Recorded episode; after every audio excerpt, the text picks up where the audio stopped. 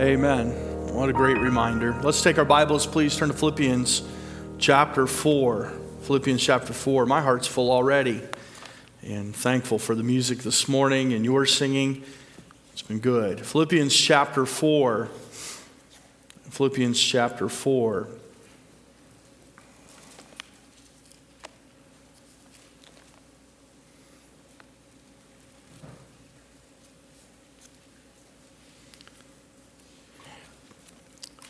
Philippians chapter 4, we'll begin reading in verse 1, and we'll go down through verse 13. It's titled the message this morning. It's not an original title by any means, but an attitude of gratitude. Philippians chapter 4, an attitude of gratitude. Therefore, my brethren, dearly beloved and longed for, my joy and crown, so stand fast in the Lord, my dearly beloved. I beseech Iodias and I beseech Syntyche that they be of the same mind in the Lord. And I entreat thee also, true yokefellow, help those women which labored with me in the gospel, with Clement also, and with other my fellow laborers whose names are in the book of life. Rejoice in the Lord always. And again I say, rejoice. Let your moderation be known unto all men. The Lord is at hand. Be careful for nothing. But in everything, by prayer and supplication with thanksgiving, let your requests be made known unto God. And the peace of God, which passeth all understanding, shall keep your hearts and minds through Christ Jesus.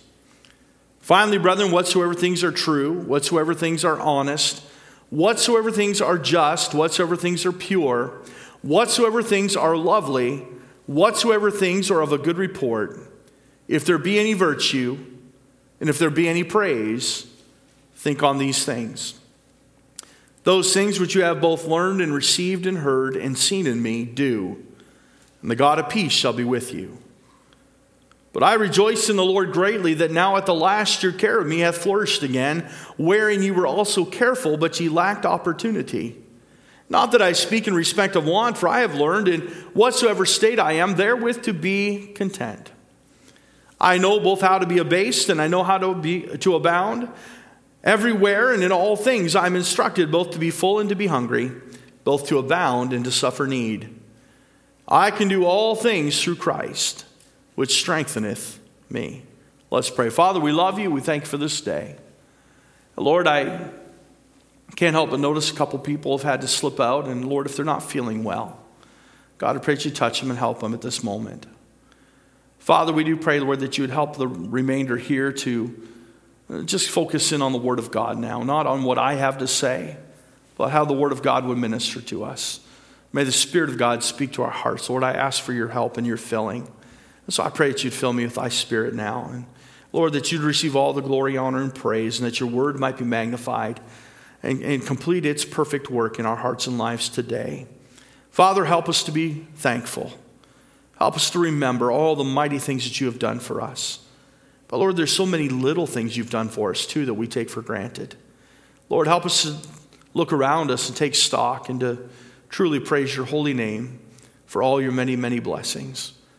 So Father, we just commit this time to your hands now and ask that you would speak to us. We'll thank you in Jesus' name. Amen.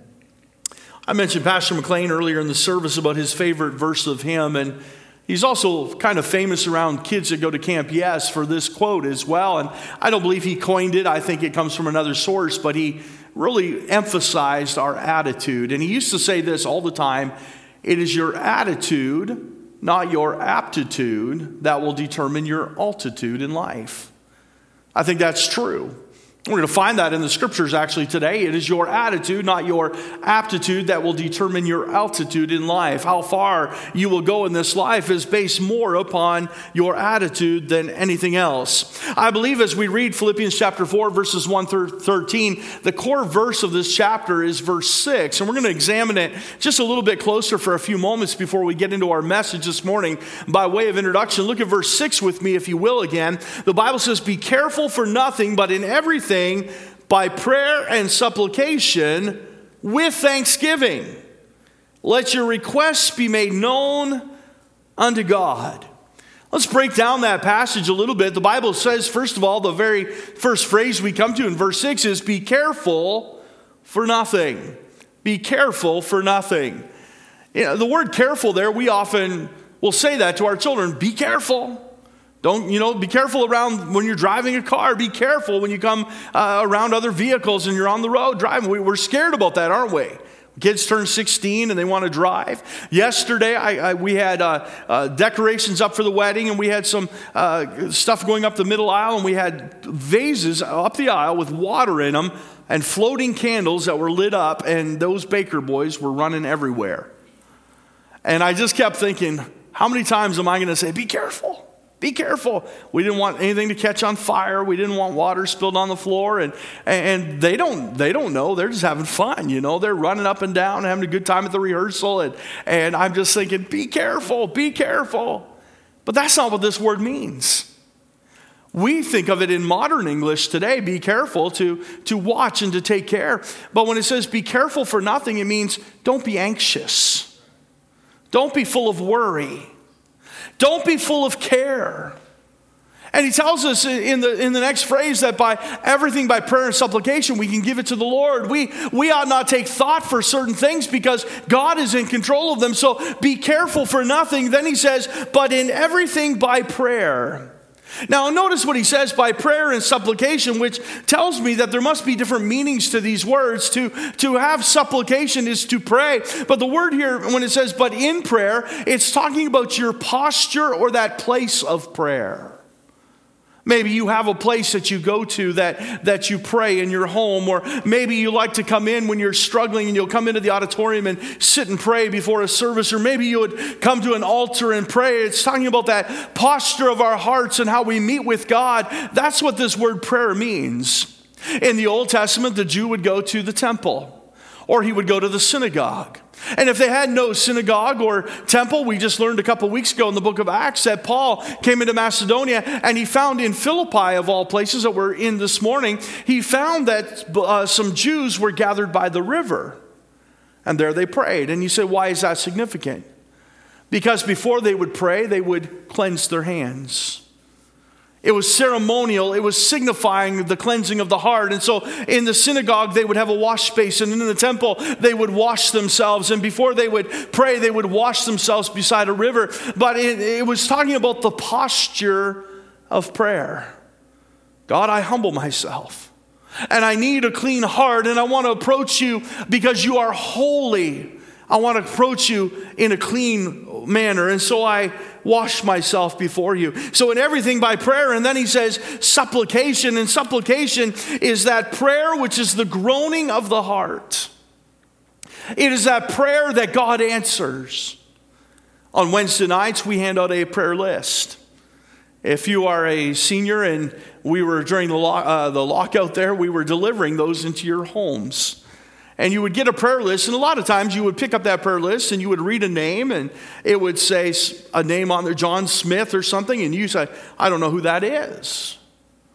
But somebody in the church has put that name on there, whether they're sick or whether they need to be saved or whatever it is, and it might say Brother David Axler's third cousin from his, you know, whatever, and you'd say, okay, well, it's David Axler's third cousin, I don't know. And so we will pray and say, God, we pray for David Axler's third cousin, John Smith. He needs a kidney transplant or whatever his problem is. And we bring that to the Lord. And by the way, that's not wrong. The Bible says to bear one another's burdens. But let me ask you, when we pray like that, are we really burdened in the heart? It's hard to be burdened when you don't even know the person. Now, we ought to be burdened because Brother Axler's burdened for them, right? If we're truly bearing one another's burdens. But you know that when a need hits you in the heart, then you get burdened. When the doctor gives you bad news, then you're burdened. When your child is hurting, then you're burdened. The Bible tells us the story of Hannah, who was burdened because she was barren. She could not have children, and the Bible talks about her husband Elkanah, who said, am I not better you than 10 sons? That didn't help. Elkanah had another wife by the name of Peninnah, who the Bible called her adversary, and she provoked her sore, and she reminded her every year that she had no children. And so Hannah went before the altar, and she fell down on her face, and she wept, and she sorrowed, and she prayed, and that is supplication. Eli thought she was drunken, because her mouth would move, but no words would come out. And she says, I'm not drunken, but I'm a woman of a sorrowful spirit. And God heard her supplication, the burden of her heart, as she poured out her heart before God. So the Bible says, be careful for nothing, but in everything by prayer and supplication. And look at those next two words, with thanksgiving. You know, this verse would read just fine without those words. If we were to take those words out of the Bible, and I don't mean to do that, I'm just illustrating something here this morning. Notice what it says. Be careful for nothing, but in everything by prayer and supplication, let your requests be made known unto God. We could take that verse and we could apply that verse and we could say God wants us to pray. He wants us to be burdened. He wants us to pour our heart before God. But God, by the inspiration of his Holy Spirit, told the author Paul, tell the church of Philippi to do all of that with thanksgiving. With thanksgiving. Now think about this. When we are truly in a place of supplication, it is often difficult to pray in supplication and also to have thanksgiving. You say, well, why? Because those things that we are in genuine supplication about, we are hurting and burdened and broken about. And yet God says it's in those things that you need to come to me with thanksgiving. Boy, it just seems like an oxymoron, doesn't it? It seems like opposites. There's just something, how do we make that work? But the Bible says in 1 Thessalonians chapter 5, in everything give thanks. Doesn't necessarily say for everything, but in everything. You say, well, I'm not thankful for cancer. No, I don't think you would be. But if you are battling cancer, you can still in that situation be thankful. In everything give thanks, for this is the will of God in Christ Jesus concerning you. Notice what the scripture shares with us this morning. We are to have thankful hearts. So many struggle with the will of God, and just simply being thankful is the start. He said, what does that give me? Look at verse 7. And the peace of God, which passeth all understanding, shall keep your hearts and minds through Christ Jesus. We love to claim that verse, don't we? Verse 7. We do. We sing it as kids, don't we? I've got the peace that passes understanding down in my heart. And we say that a lot of times too. I've just got, God's going to give me the peace that passes understanding. Will he? He will if we come to him with prayer and supplication with thanksgiving. When we learn to say, God, thank you for this trial. I'm learning so much. Understand this, Shadrach, Meshach, and Abednego, they never got to meet Jesus until they were actually in the fire. That's where the fourth man showed up, is while they were going through the furnace of affliction. And that's when he often shows up for us. That's when we often feel closer to the Lord, when we're sitting at the bedside of some loved one that is dying. That's when the Lord, who never leaves us nor forsake us, but taps us on the shoulder and reminds us, I'm right here. Who takes us in his arms and comforts us and loves us a little differently than he does day by day. Come to him with thanksgiving. I want you to notice some things from the scriptures this morning, and we'll move very quickly. But notice, first of all, that this prayer, this attitude of gratitude is something we must cultivate. We have to cultivate the right attitude. I believe the scripture helps us with that. Look at verse 4. It says, first of all, rejoice in the Lord always. And again, I say rejoice. When are we to rejoice? Anybody here? Always. All the time. Rejoice. Learn how to thank God in all things. Learn how to rejoice in what he is doing. Listen to me, friend. I don't know what's going to happen when you step outside this church this morning. I don't know if you're going to get hit by a bus. I don't know if you're going to drive your car in a ditch. I don't know if you're going to get home and your turkey's burnt because the preacher's long-winded. I don't know what's going to happen to ruin your day, but this I know. Jesus still prepared a place for you. He still shed his blood for you. He still went to Calvary for you. He gave you eternal life and he put you within his hand, and no man shall pluck you out of his hand. I don't know what it takes to ruin your day, but this I know, God still loves you. And you can rejoice in that. And you can know his love, and you can know his comfort, and you can know his peace no matter what the world throws at you. By the way, the devil's like a roaring lion seeking whom he may devour, and one day he's going to show up looking for you. But you're to rejoice in the Lord always. We will read in a few minutes in 2 Corinthians chapter 11, Paul talks about being shipwrecked 3 times. And it was Paul that wrote, "Rejoice in the Lord always. And again, I say rejoice." Paul was beaten and left for dead outside the walls of a city. The disciples thought he was dead. And as he's laying in that dust, he's singing, "Rejoice in the Lord always. And again, I say rejoice." It was Paul that had the stripes upon his back. And as he's thrown into a prison cell, he can be heard to sing at midnight, "Rejoice in the Lord always. And again, I say rejoice." And that night, the singing reached the angels' ears. And they came and they unloosed his chains and opened the door. Learn how to rejoice. It's an attitude that we must cultivate. It's something we must do on purpose.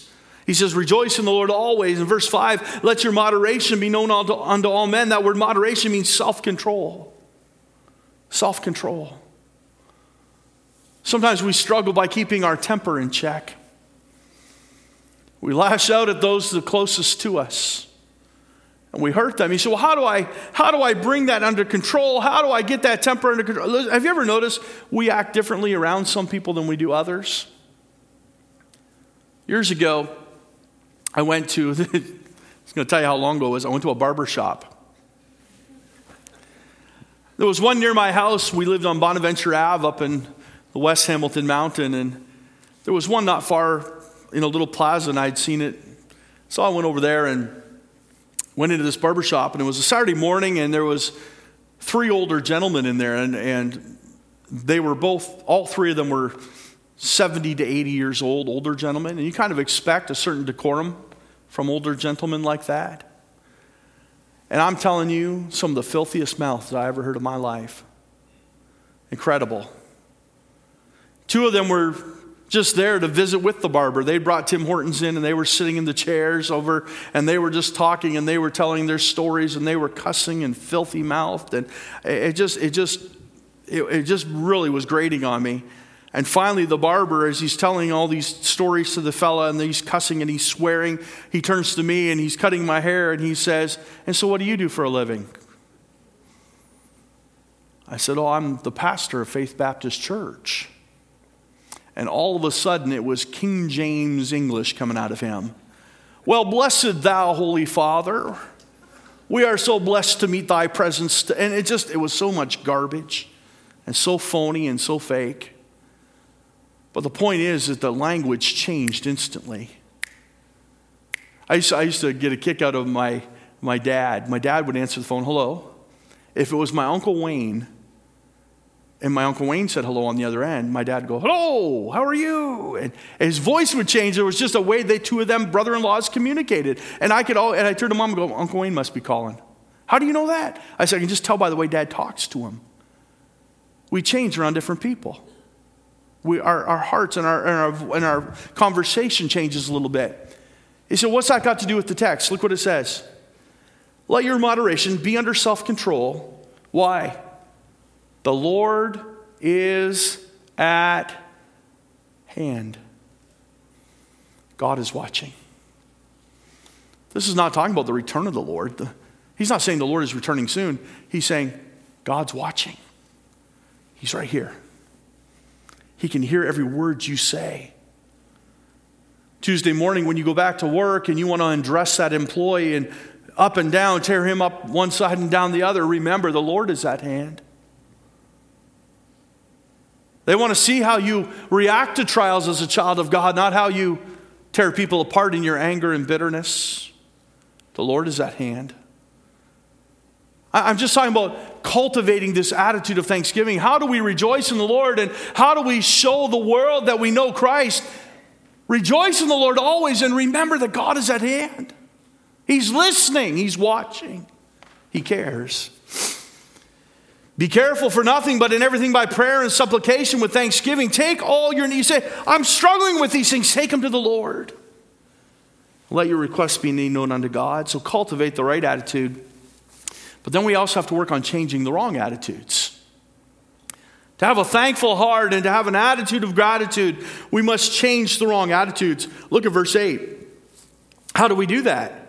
Finally, brethren, whatsoever things are true, whatsoever things are honest, whatsoever things are just, whatsoever things are pure, whatsoever things are lovely, whatsoever things are of a good report, if there be any virtue and if there be any praise, think on these things.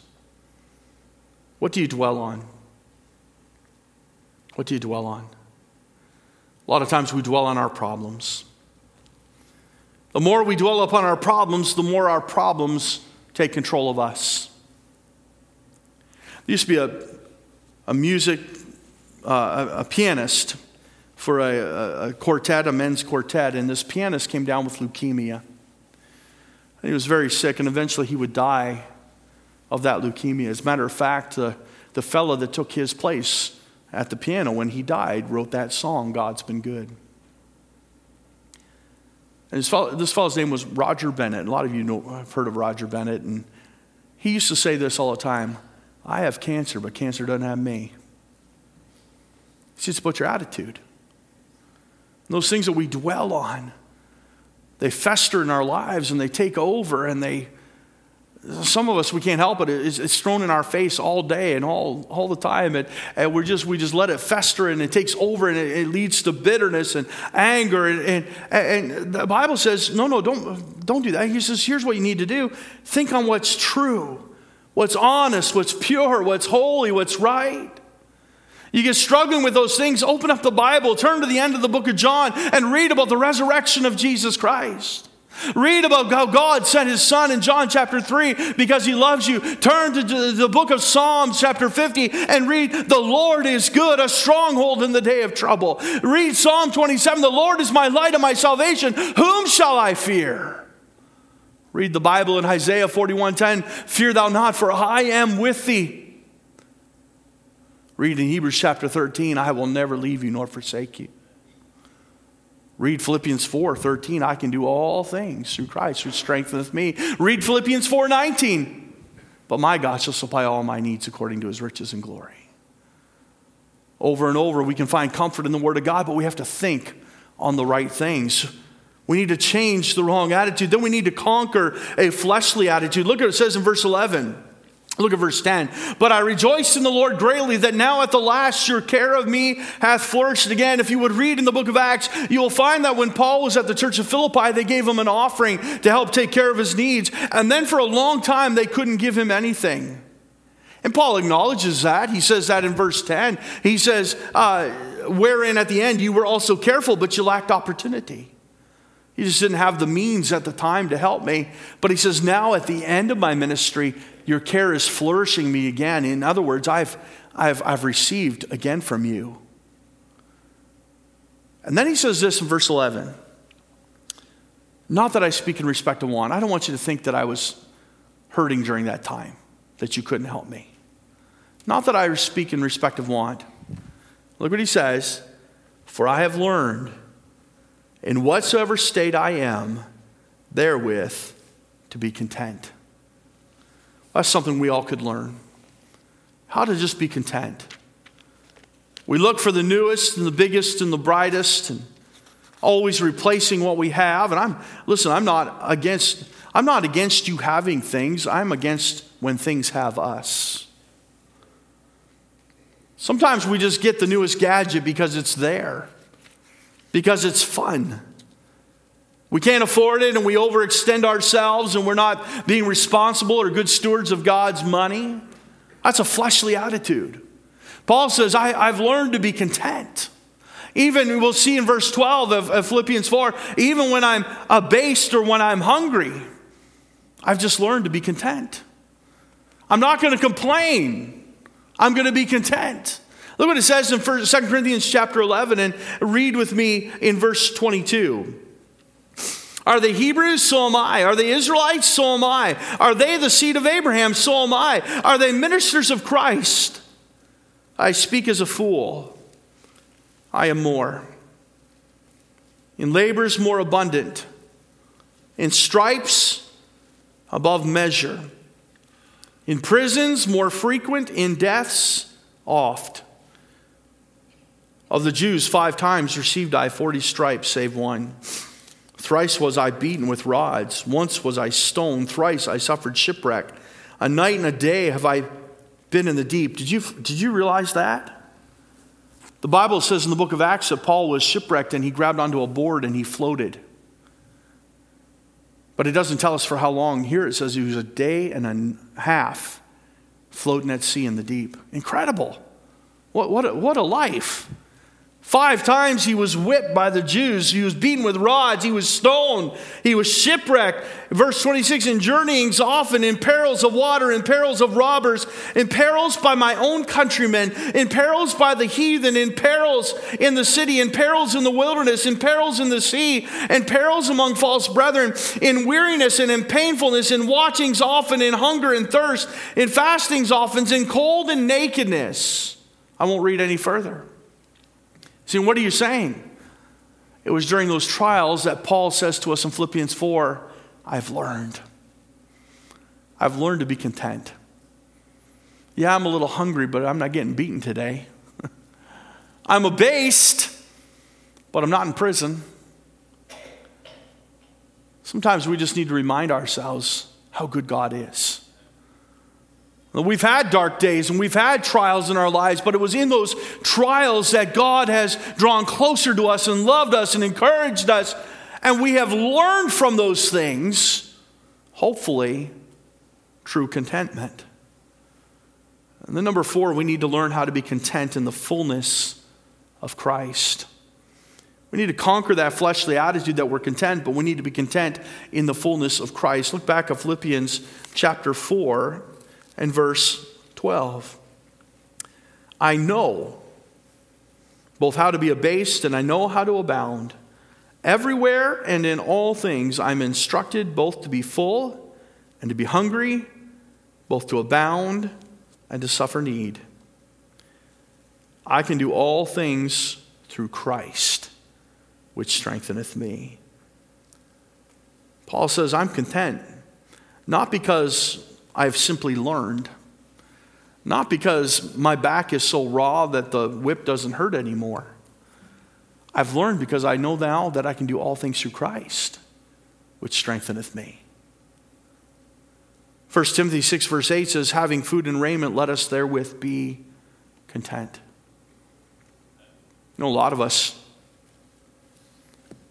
want that new thing, something that looks shiny. Kids will stomp their feet till they get it. And Paul says, Timothy, do you have food? Do you have clothing? You're doing pretty good. You're doing pretty good. Paul also writes to the Hebrews in Hebrews chapter 13, let your conversation be without covetousness, and be content with such things as ye have, for he hath said, I will never leave thee nor forsake thee. Do you hear what he said? Be content with what you have, because you also have Jesus. You don't need anything else. Well, I'm tired of this old car. I told the crowd this morning that if the Lord tarries his coming long enough, every one of us will be laid out right here. And none of that stuff you covet will fit in that box. But you'll be in the presence of Christ because he'll never leave you nor forsake you. Wonderful problem. Be content. Be content. Be content. It's the path to thanksgiving. Are you happy with what you have? Are you thankful? Let me ask you this. The true measure of thankfulness is this. If everything was taken away and all I have left is Jesus, is it enough? Is it enough? I remember years ago, this just came to my mind.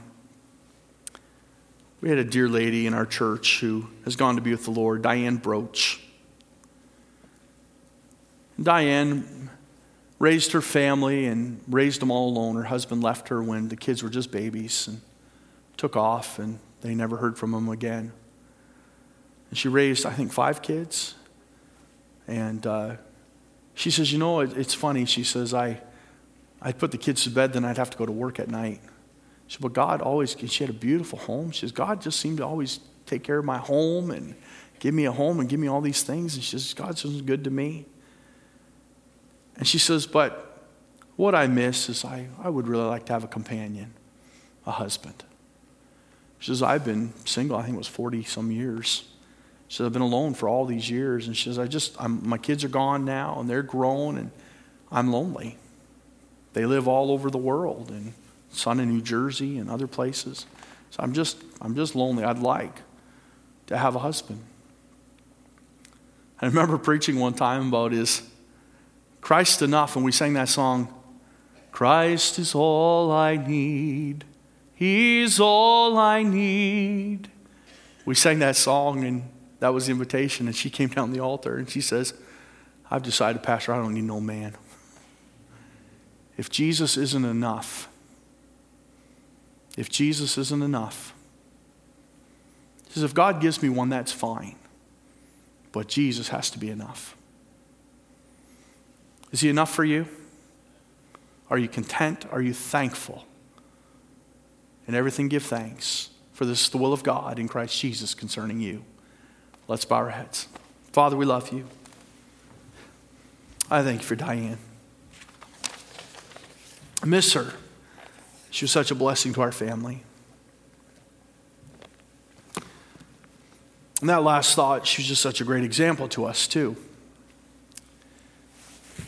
The Apostle Paul has given us a challenge today that we're to come to you with thanksgiving. It's about our attitude, and how do we cultivate that? How do we conquer the flesh? Father, we must just be thankful. John the Baptist would tell the publicans, be content with your wages and don't take any more. He told the people, if you have 2 coats, give one away. Be content with what you have. He told the soldiers to be content with their salary and not to steal from anyone. He was just telling us to be happy and be thankful for what we do have and not to covet from others. Lord, I just pray that you'd help us. Lord, we do pray that you would speak to our hearts this morning and help us to be thankful, thankful for the opportunity to gather with family this weekend. And Lord, that you would just do a great work in our families, in our hearts, in our lives. And we'll thank you in Jesus' name. Amen. Let's stand to our feet this morning.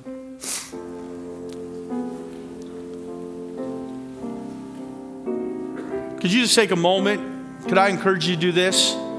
Would you just thank God for a few things? Just take a time of prayer and just thank God for some things. Praise him for some things. Give him glory.